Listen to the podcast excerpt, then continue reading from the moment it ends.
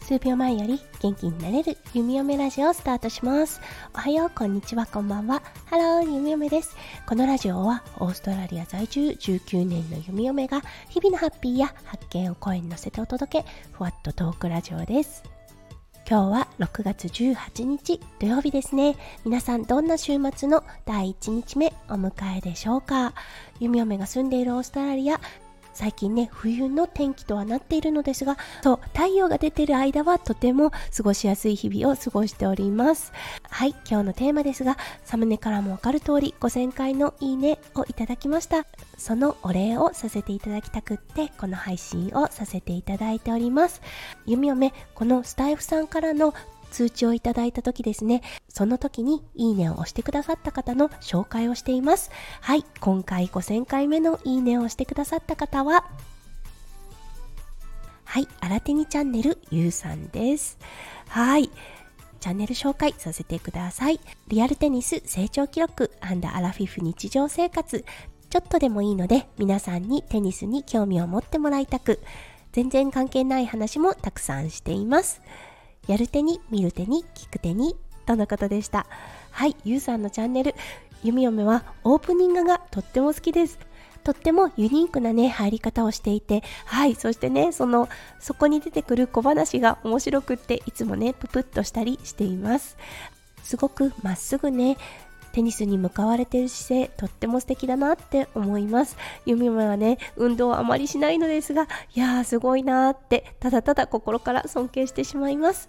はいということでゆうさん今回の5000回目のいいね本当にありがとうございました。今回だったんですが、そう、4000回目のいいねをいただいたのが4月の9日ということで、少しね、時間が空いてしまいました。はい。なんでかなって考えた時に、やっぱり一番大きかったのは、弓嫁、風邪をひいて、はい、数日間お休みをいただいたのが一番大きな要素かなって思います。そう、そしてね、4月の頃に比べて少しスタイフにかける時間を減らしています。これ別に意図的にね時間を削っているというわけではなくってそうなんとなくね結果的にそうなったっていう形になるのではいこの緩やかな伸びっていうのはうん説明がつくかなって思います。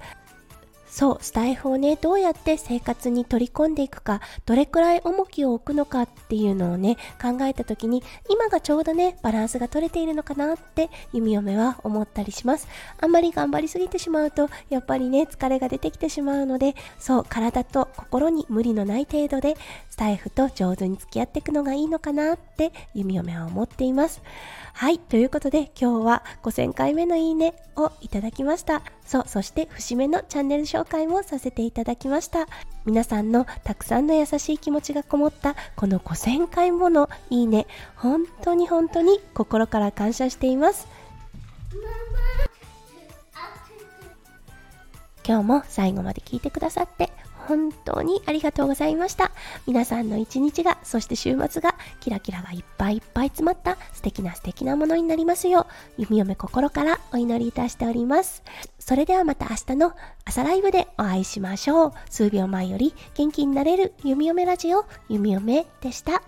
じゃあね、バイバイ。